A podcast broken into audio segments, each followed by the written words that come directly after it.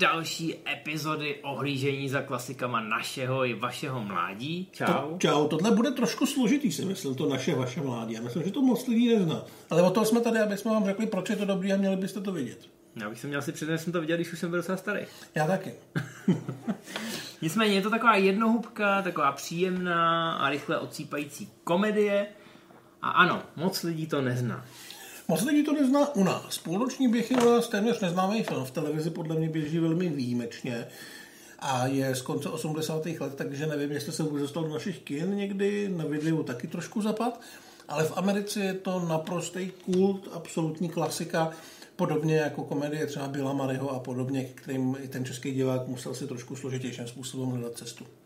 Tak, uh, on to má, mě to hrozně evokovalo, když jsem to viděl letadla, vlaky, automobily, protože je tam podobná Eh, podobná zápletka v tom ohledu, že ústřední dvojice musí cestovat přes celou Ameriku po zemi.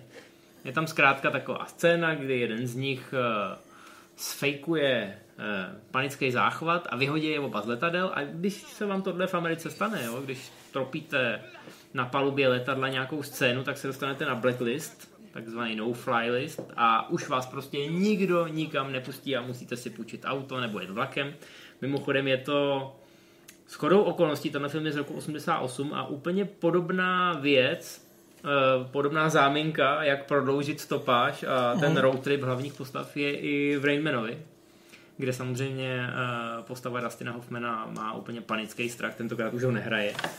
Eh, panický strach z létání a proto se musí s Tomem Cruisem vypravit na velkoletý road trip. Tohle je teda trošku jiný žánr, opravdu je to příbuzný spíš těm komedím, Každopádně tentokrát trochu kriminální příchutí. Tak, eh, tu dvojici tady netvoří jako u Redmana dva bratři, z čehož jeden je e, mentálně trošku jinak naladěný. Ani jako u autoletadla automobily dva naprosto cizí lidi, přičemž jeden je takový trochu suchar a druhý takový ukecaný, ale sympatický ňouma. No, ale tam je zrovna, tam je zrovna hezká ta chemie, kdy si uh-huh. lezou neuvěřitelně na nervy uh-huh. a to je tady přesně zachová. Tady jsem spíš chtěl říct, že ty postavy prostě k sobě od začátku musí mít eh, dost negativní přístup, protože Robert De Niro tady hraje lovce odměn, který se rozhodne vystopovat uh, mafiánského účetního, který utekl nejenom před mafií, ale vlastně i před policií a schovává se. Mafiáni za něj vyplatili uh, kauci, uh-huh. Eh, aby ho dostali ven a aby ho měli nějak pod kontrolou, aby náhodou před tím soudem neřekl nějaký blbosti a on se jim okamžitě po propuštění z toho vězení zdejchnul. Takže nejenže mafiáni přišli asi o půl milionu dolarů, ale najednou jim klíčový svědek a potenciální průšvih běhá po světě, no a také nenapadne nic lepšího, než na něj vypsat odměn. No jo, takže Deniro si ho najde celkem rychle, ale jak už jsme řekli, do letadla spolu nemůžou, takže jedou přes celou Ameriku, kde jim po krku jdou mafiáni, konkurenční lovec odměn, a zároveň i FBI a policie, protože není vlastně úplně jasný, eh, co se, co se tam vlastně stalo a jestli Deniro neunesl toho člověka. Prostě mají dost problémů, musí spolehat jeden na druhýho a nemají se rádi. A jsou spolu zavřený v autě. Mě mimochodem bavilo vykreslení té scény těch lovců odměn, protože ta mafia potom začne navyšovat tu odměnu, když zjistí, že eh, Deniro už ho sice má, ale zároveň si chce vyjednat taky lepší podmínky, a aby ho potom někde odevzdal. Takže začnou najímat další a další nájemný lovce, se kterými se ta ústřední dvojice postupně potkává a dost často jsou to velmi, velmi barvitý postavičky. Toho nejvýraznějšího vlastně hraje John Ashton, který byl ten starší policajt v policajtovi Beverly Hills, takový člověk, jehož ksicht je docela těžký zapomenout a je tady velmi fajn. A je možná trošku škoda, že tu nakonec nedostal třeba John Goodman, o kterém se mluvilo, ale myslím si, že pro Ashtona to je jedna z nejvýraznějších rolí a je tam opravdu dobrý. No, ale tady je to čistě samozřejmě kámošení s eh, panem režisérem, který právě předtím natočil policajta v Beverly Hills a On je Martin Brest dost často takový otloukánek, uh-huh. samozřejmě kvůli žili eh, s Benem Affleckem, tam se to plně zaslouží. No, on i ten uh, seznam se Joe Black není úplně dobrý film, hlavně protože má asi 12 hodin. Subjektivně, ano. Ale eh, natočil v kariéře jenom jeden dobrý film a to je právě ten Eddie Murphy a my jsme chtěli ukázat, že to není pravda.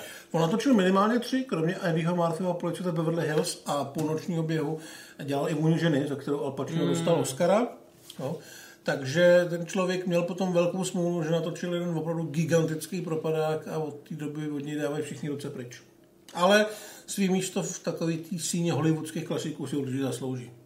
Ale kdo pomohl tomuhle projektu na plátna kin, tak to byl určitě Robert De Niro, který měl takovou prostě fázi na konci 80. let, že se chtěl zbavit těch gangsterek a těch stále stejných typů postav a rolí chtěl si zahrát něčím odlehčeným v nějaký komedii, dokonce se ucházel o hlavní roli v komedii Velký, a dokonce myslím, že Penny Marshall ho chtěla a říkala, jo, to je dobrý nápad, super. Ale studio řeklo, nemůžeme obsadit Denira, prostě to, to je člověk, který je spjatý s určitým typem rolí. My samozřejmě přesně... dneska víme, že ty komedie zvládá úplně bez problémů. Ty úplně nejnovější asi ne, protože už to je starý pán, ale přeber si to a podobně jsou opravdu velmi dobré věci, které stojí hlavně na něm. No, ale ze stejného důvodu, z jakého Deniro se chtěl utrhnout uh, z té klícky těch gangsterských filmů, tak uh, ze stejného důvodu toho studio odmítlo a on byl hrozně zklamaný a hledal, hledal, hledal další projekt. Až, až se potkal právě tady s Brestem a se scenáristou, Eh, já to tady mám. George Gallo. Výborně, vidíš líp. No, George Gallo napsal takový hrozně sympatický scénář a on po letech eh, prozradil, že ty hlavní postavy napsal podle svých rodičů, protože ty jeho rodiče byli věčně rozhádaný. Ale on říkal, koukat na ty hádky, tak to bylo jako sledovat ten nejlepší fotbal. Že táta byl cholerik a vždycky jako nepřemýšlel a vždycky do té hádky šel po hlavě, když to ta matka byla tak kalkulující a vždycky si počkala, až on se až on se ukecá do nějaký pasti a pak ho setřela jednou ranou. No a pak samozřejmě nastoupili do dalšího kola a říkal, že to je úplně fantastický a že, že se mu to psalo samo, ten scénář. Why would you eat that? Why? Yeah, because it tastes good. But it's not good for you. I'm aware of that. Well, why would you do something that you know that's not good for you? Because I don't think about it. Well, that's living in denial. Living in denial? Yeah. I'm aware of that. So you're aware of all your behavior, yet you continue to do things that aren't good for you. That sounds sort of foolish, don't you think so, Jack? No. Stealing $15 million from Jimmy Serrano sounds foolish. I didn't think I'd get caught. Now that's living in denial. I'm aware of that. Oh, so you're aware of your behavior, and yet you continue to do things that aren't good for you. Sounds kind of foolish to me, don't you think, John? Původně ho psal pro Paramount a studio mělo v plánu udělat z toho uh, buddy movie, kde by byla trochu i romantická linka, tudíž bylo potřeba obsadit vedle Roberta Denira ženu. Zároveň potřebovalo roli pro Cher, takže si říkali, že tady by to bylo úplně ideální. Ona Cher měla tenkrát eh, obrovský úspěch, měla Oscara za Moonstruck, pak měla Čarodějky z Eastwoodu. A, a to byl rok 1987 v podstatě. A tohle je 88, takže ona byla opravdu pro to studio hrozně žhavý zboží a to se samozřejmě musí kout.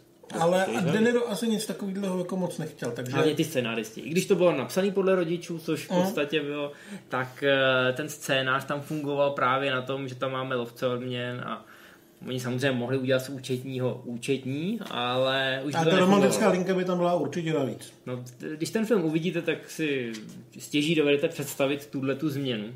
A každopádně, když byla Cher ze hry, tak ještě to se chvilku vymýšlelo, jak do toho dostat Robina Williamse. Který měl taky obrovský úspěch, protože v roce 87 měl uh, Větnam. Mladý Bruce Willis. Jo. Docela zajímavý jméno. Nakonec to ale nevyšlo. A kdyby jsme mimochodem, kdyby jsme, kdyby jsme měli tady jako vypsat na obrazovku uh, Deniro se do toho vyloženě vnutil a samozřejmě, protože to byla velká hvězda, tak mu to odsouhlasili. Ale kdybych měl teď tady na obrazovku, protože jmenovat to nebudeme, tak vypsat na jednu stranu herce, který měli hrát tu jednu roli a na druhou herce, který měli hrát tu druhou roli, tak je to totální kliše, protože vedle Denira tam byly všechny ty všechny ty jako vážný, uh, vážný uh, týpci. Jo, lidi, co hrajou tyhle ty policajty. To znamená, kromě Bruce Willis se tam jako oslovili Arnieho, oslovili Sly, Gibson, Kurtrasa, Mickey Rourke. Všechny, koho si dovedete představit. A na druhé straně samozřejmě Robin Williams, Chevy Chase, prostě... Bill Murray. Bill Murray, no všichni komedianti s prořízlou hubou, zkrátka osoby, které vás napadnou, když vám řekneme tu charakterizaci té role tak prostě zkoušeli všechny možné varianty, které by jim nějak fungovaly. Samozřejmě se snažili najít dvě hvězdy k sobě, protože tím pádem si vždycky pojistíte eh, nějaké finanční výsledky. Protože když se vám překrejou ty fandovský základny těch dvou celebrit, tak eh, Je to ty, ty prachy. No ale Paramount nikoho nenašel, takže celý projekt putoval k Universalu a tam na to šli malinko jinak a nakonec tu roli toho ukecaného účetního dostal Charles Grodin. Což myslím, že ani studio nečekalo, ale Charles Grodin přišel na konkurs, když už všichni byli zoufalí, tak eh, si řekli, uděláme konkurs a kdo přijde, ten přijde a třeba najdeme někoho, kdo bude mít dobrou chemii s tím Denidem. A byl to tenhle člověk, který, já nevím, jestli měl někdy nějakou velkou roli. Já si ho měl, já ho měl vždycky v dětství spojeného s Batmanem, kde hrál hlavně toho tátu. Is Daddy's little girl been naughty tonight? George? Who are you talking to?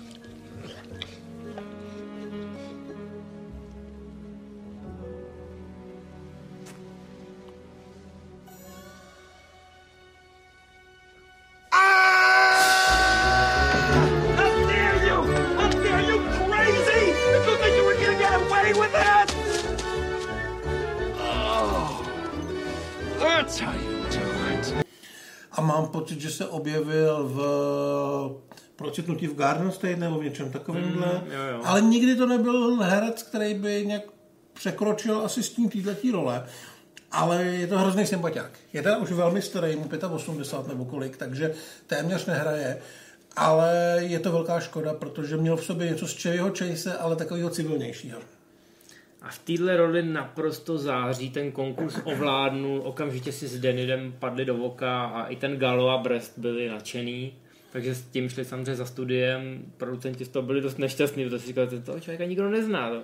My nevíme, jestli Deniro tohle utáhne. Pro Denira to byla v podstatě první taková ale žánrovka. No. Když si to vezmeme, tak je to akční komedie. A to je žánr, který on nikdy neskoušel.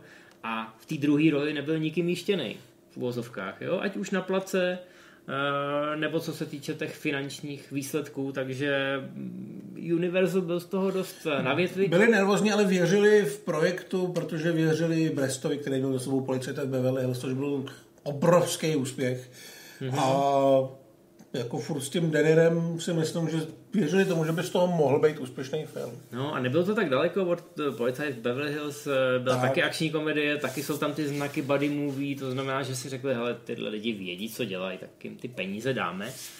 A šlo se natáčet. Je to dneska považovaný za jeden z takových těch základních pilířů buddy movie, protože ty konec 80. let tím přál, měli jsme tam smrtonosnou zbraň, měli jsme tam eh, 48 hodin, ale oba ty filmy eh, byly vlastně dost temnější a vážnější. Smrtonosná zbraň se postupně proměnila víc v komedii a těch 48 hodin, i když tam je Murphy a i když pořád háškuje, tak pořád to je takový vošklivý město, ty lidi tam umírají hodně krutým způsobem. Tohle bylo mnohem víc takový fresh, takový kamarádský, takový, že když se tam po někom střílí, tak ho většinou někdo měne nebo mu třeba rozstřelí auto nebo něco takového. Ale uh, určitě bychom mohli souhlasit s tím, že to je jeden z těch prvních a z nejzásadnějších film, zás, filmů toho buddy movie žánru. I když je trošku jiný na první pohled. Ten, no, hlavně ten vztah těch dvou je velmi specifický. Mimochodem na tu roli, ještě než to ten Grodin dostal, tak se hlásili Albert Brooks, uh-huh. který ho spousta lidí zná jako hlas Merlina Hledá se Nemo. Já myslím, že on ji odmítl, že se na ní nehlásil.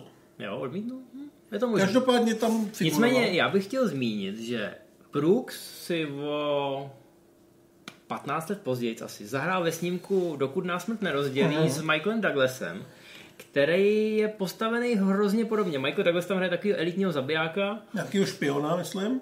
a nastávajícího Tchána. chána je a Brooksovy dcery, že jo, Ano. asi. Měl by být in-laws prostě. No, no, no. A oni se dostanou do nějaký akce úplně náhodou spolu, ale v tomhle filmu Brooks hraje takového toho civilistu. Hm? Jo, co se všude všem udiví a ho musí vždycky na poslední chvíli z něčeho zachránit. Kdežto v tom půlnočním běhu tam ten Grodin má podstatně suverénnější roli a On je taková trošku svině. Tam ta, dobu, tahá že? toho Denira dost za nos. Tam je vidět to odkoukání z těch rodičů, že Grodin hraje tu mámu. Když to ten De Niro je ten cholerik trošku, který se občas do něčeho vrhne po hlavě a pak eh, toho lituje. A je hrozně krásný sledovat ty jejich dialogy, který pak mají přesně tuhle tu pointu. Že ten Grodin, který vypadá, že neumí do pěti počítat, tak potom toho Denira hrozně vyškolí. Ono je účetní, takže on vlastně permanentně kalkuluje. Většinou času musí samozřejmě vzít roha, ale zároveň ví, že eh, vedle něj je víc bezpečí, než kdyby proti té mafii nějakým způsobem stal sám. Přesně, je to taková dočasná symbioza, ale je hrozně skvělý, že oni si eh, padli do noty i jako lidi a v tom filmu je spousta improvizací. Grodin si dost často do těch dialogů něco přidal a myslím si, že nikdo neprotestoval, protože i dneska, eh, když se podíváte na YouTube a na počet zlídnutí u některých klipů, tak některé ty jejich slovní výměny jsou opravdu kultovní a američani mají ten film hrozně rádi. Je to přesně ten film, na který můžete koukat s celou rodinou. Jo. To znamená, že já věřím, že tam, když to běží v té televizi jako repríza, tak na to lidi koukají třeba na díku vzdání a tak podobně, když se sejde celá ta rodina. A tohle je film, který, ve kterém si každý něco najde. Ale, ale... Asi, je, asi je nutný, i když vlastně o tom mluvím jako o hrozně pohodovém filmu říct, že to natáčení nebyla vůbec žádná sranda, protože má Jo, pohodový prostě... film mimochodem, ve kterém je 119 krát slovo fakt, takže jako možná některý úzkoprsí rodiny Opatrně. pro ty to úplně nebude nejlepší. Jo, ale... ale- De Niro, který je většinou takový jako otrávený, i tenkrát, jako, jo. Eh, Dneska už to samozřejmě dosahuje jiných rozměrů, ale tak je tady takový mnohem ličtější, protože jako v těch výměnách on občas tahá za ten kratší provaz. Nestíhá, ano. A jak je vyškolený, tak je vám ho trošku líto.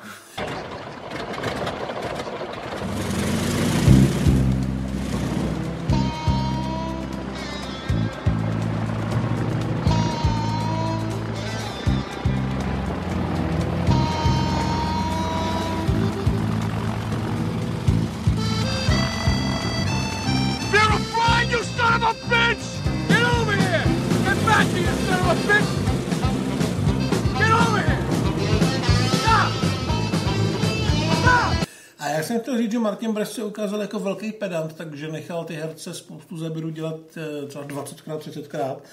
Ale všichni na tom place měli pocit, že si to zaslouží, že opravdu to chce udělat dobře. Takže u toho nikdo moc nedržkoval. Skončilo to nakonec tak, že Grodin, který dost velkou část filmu nosí pouta, tak se mu zařezali do zápěstí takovým způsobem, že má do dneska jizvy, ale asi věděl, že to je jedna z těch rolí, kvůli kterých si ho budou diváci navždycky pamatovat, tak to vydržel.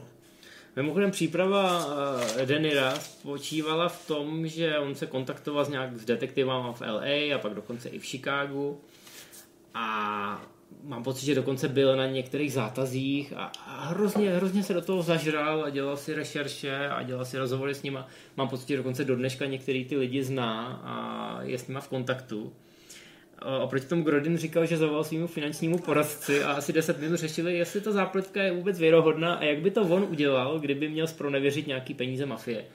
A po těch deseti minutách si řekl, no tak teď už vím všechno, zavěsil a šel na natáčení. Ale právě, právě od něj a od toho neuvěřitelného počtu takeů každý té scény, tak tam vznikla ta magie, protože Grodin vždycky trošku improvizoval a v každém tom takeu bylo něco trošičku jinak a Brest potom z těch eh, neuvěřitelného počtu materiálů a kombinací tak poskládal naprosto skvělou komedii. Přesně tak, hrozně přirozeně plynoucí, hrozně zábavnou. A Bresta to teda stálo, mm, stálo hodně. On zhubnul asi 20 kilo během toho natáčení a on asi taky tušil, že hele, tohle by se mohlo povést. Jo? Tak udělám z Denira Lidumila a akční hvězdu. Tak to by mi mohlo pomoct v kariéře, takže on do toho filmu se opravdu hrozně zažral a eh, jedna z dalších postav, která je nepřehlednutelná vzhledem k jeho fyzické výšce, Jafet Koto, tak ten říkal, já když jsem poprvé potkal Bresta, ještě když jsme se bavili mm, o tom filmu těsně předtím, než mě obsadili, tak vypadal jako celkem zdravý člověk a když jsem ho potom viděl eh, po natáčení, tak vypadal jako někdo z Dachau. Eh, Prostě během toho filmu se ztrácel před očima, protože tomu obětoval úplně maximum času a úsilí. Ale Jafetko to taky neměl úplně nejsnažší to natáčet. Jafetko to byl celou dobu strašně nastydlej, takže docela trpěl před tou kamerou. On je takový, on je takový vě, věčně spocený a takový hrozně Unavený na takový, no. No, jako je furt tak jako na kraji uh, nervového zroucení, což mimochodem k té postavě skvěle sedí, protože De Niro, De Niro ho tam školí úplně neskutečně. On hraje šéfa federálů a speciálního agenta Alonza a jak Grodin, tak De Niro si z něj vždycky střílej a tohle je přesně ta postava, která přiběhne na tu scénu dvě minuty po tom, co se tam něco zásadního stalo, nebo dvě minuty po tom, co o tam tu někdo odešel, někdo, koho on chtěl chytit. Jo. Takže to je takový running joke a ta postava je hrozně, hrozně vděčná. No my jsme řekli, že tomu filmu vlastně věřili všichni, kdo ho točili a věřilo mu i studio, který do něj narval docela hodně peněz na marketing, nějakých 15 milionů, což tehdy byly opravdu velký prachy. A ten film v kinech uh, utržil asi 80. Kdyby, to, kdyby do toho marketingu nenarvali ty prachy, oni tomu věřili, protože testovací projekce dopadly skvěle No. a lidi si říkali, hele, to, to, je zábavný, na tom bych nic neměnil, myslím, že se nedělali ani nějaký velký dotáčky. A tak oni si řekli, OK, tak dáme to do reklamy, když už tak už, může to být další policajt v Beverly Hills. You all right? Yeah, fine. I'm, I'm enjoying it. Varmint! Varmint, give me a gun! No fucking way! You give me a fucking gun! Give a gun, Marvin! Don't fuck me, Jack! Yeah, yeah.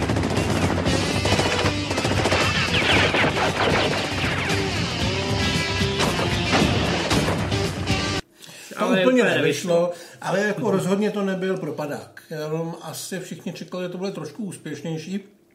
Ten film sice nekončí tak, že by naznačoval nějaký sequel, ale asi by bylo velmi snadný ho vymyslet. Ale těch sequelů jsme se nakonec vlastně stejně přeci jenom dočkali, protože z toho filmu se stal takový malý kult, akorát to byly uh, sequely, které šly přímo do televize nebo na video? Do televize. No, to bude televize, protože eh, Universal na začátku 90. let na některým ze svých kanálů vymyslel nějaký pásmo akčních filmů, myslím, že to jmenovalo Action Pack. A právě pokračování půlnočního běhu byl první film, kterým to odstartovali v roce 94. Tak si říkali, bude snažší, když použijeme nějakou existující franšízu, existujícího hrdinu. Samozřejmě už nesehnali do hlavní role Roberta De Nira, ale zůstala jim tam ta postava toho policajta Jacka Walshe. A hlavní roli vlastně podle převzal Christopher McDonald, což je takovej uh, sympatický profík na nesympatický postavy. Většinou hraje buď hajzly nebo lůzry. Asi ho neznáte podle jména, ale až vidíte jeho obličej, tak si řeknete, jo, Jo. mi povědomý. A je vlastně docela fajn v jakýkoliv herecký poloze, já mám docela rád. Ale samozřejmě už ty ambice byly úplně jinde a ty kvality nakonec taky nejsou to špatný filmy, jenom jsou to prostě televizní pokračování eh, filmu, který byl s Denirem a měl mnohem větší ambice. A Universal si mimochodem řekl, že když už teda tohle oživuje a má ty herce a ten štáb pohromadě a je to televize, tak proč nenatočit rovnou tři filmy? Mhm. A nakonec měli všechny premiéru v roce 94. Mám pocit, že potom u nás šly možná i na videokazety. A šlo to u nás jako další půlnoční běh, půlnoční běh stále dokola. A u toho třetího už ty překladatelé nějak ztratili trpělivost nebo motivaci a už se to jmenuje Midnight Run for Your Life. Tam vidět- půl, půlnoční běh o život podle mě přeložili šesták. Jako. Ale jako je to hezky. Midnight Run for Your Life. Je vidět, že i v tom originále už si to samozřejmě hráli s tím názvem, aby, aby to pořád ještě někam směřovalo. No a po roce 94 se nad tím zavřela voda. Já předpokládám, že i tyhle ty tři filmy občas v amerických televizích se nějak reprízujou, ale o regulárním pokračování eh, mluví dneska už jenom De Niro. Občas v rozhovorech si na to vzpomene a řekne, to, to byl můj oblíbený film a s Chuckem Grodinem jsme si to na natáčení a na place hrozně moc užili.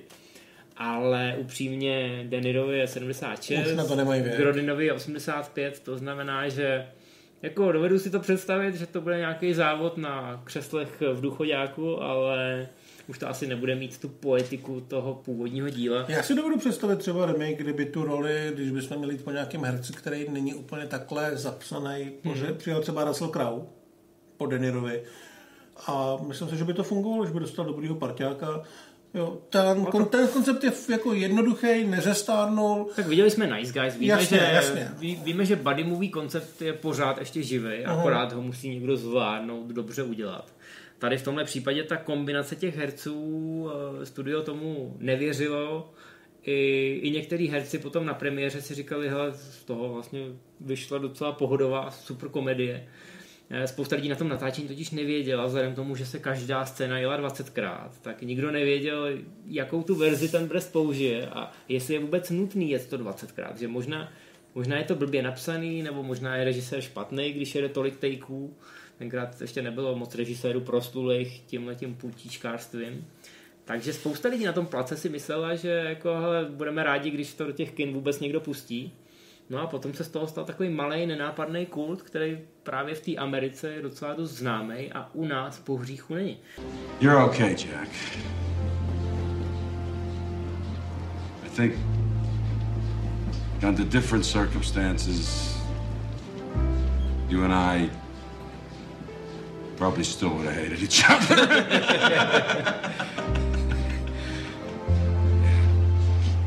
And we probably could have been friends. In the next life. Yeah, the next life. Přitom je to věc, která i dneska skvěle funguje. Je to hrozně vděčný.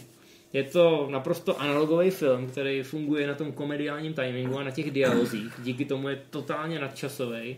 Ale jsou tam i akční scény, jsou tam honičky, nějaký přestřelky. Ale primárně to jede na té chemii mezi těma ústředníma postavama a mezi na tom zkrátka, že na začátku se nenávidějí a na konci ne, že by si vyloženě padli do náruče, ale vidíte tam ten vývoj a ten vývoj je naprosto přirozený, protože ty herci to táhnou neuvěřitelným způsobem. Každopádně se na to najděte čas, podívejte se na to. Je, myslím si, že je velká to, že vám to uteklo a je to docela škoda. Denero samozřejmě natočil lepší filmy a důležitější filmy, ale v rámci toho svého žánru je to opravdu těžká pohoda, velmi milý, velmi příjemný. V rámci té jeho kariéry je to takový neobvyklý a nečekaný, ale dobrý krůček vedle. A e, třeba tomu přijete na chuť stejně jako američani. Nebo jako my. Nebo jako my. My jsme tenhle film vybrali, i když víme, že asi sledovanost nebude tak velká jako u některých osvědčených hitů 80. a 90. let. Ale, Ale v plánu jsme ho měli už tak půl roku, protože ho máme rádi a zjistili jsme, že spousta lidí vůbec netuší, že existuje. A je to škoda. Takže si rozšiřte obzory, příště se těšte zase na nějakou velkou pecku a do té doby nazdar. Zdar. Čau.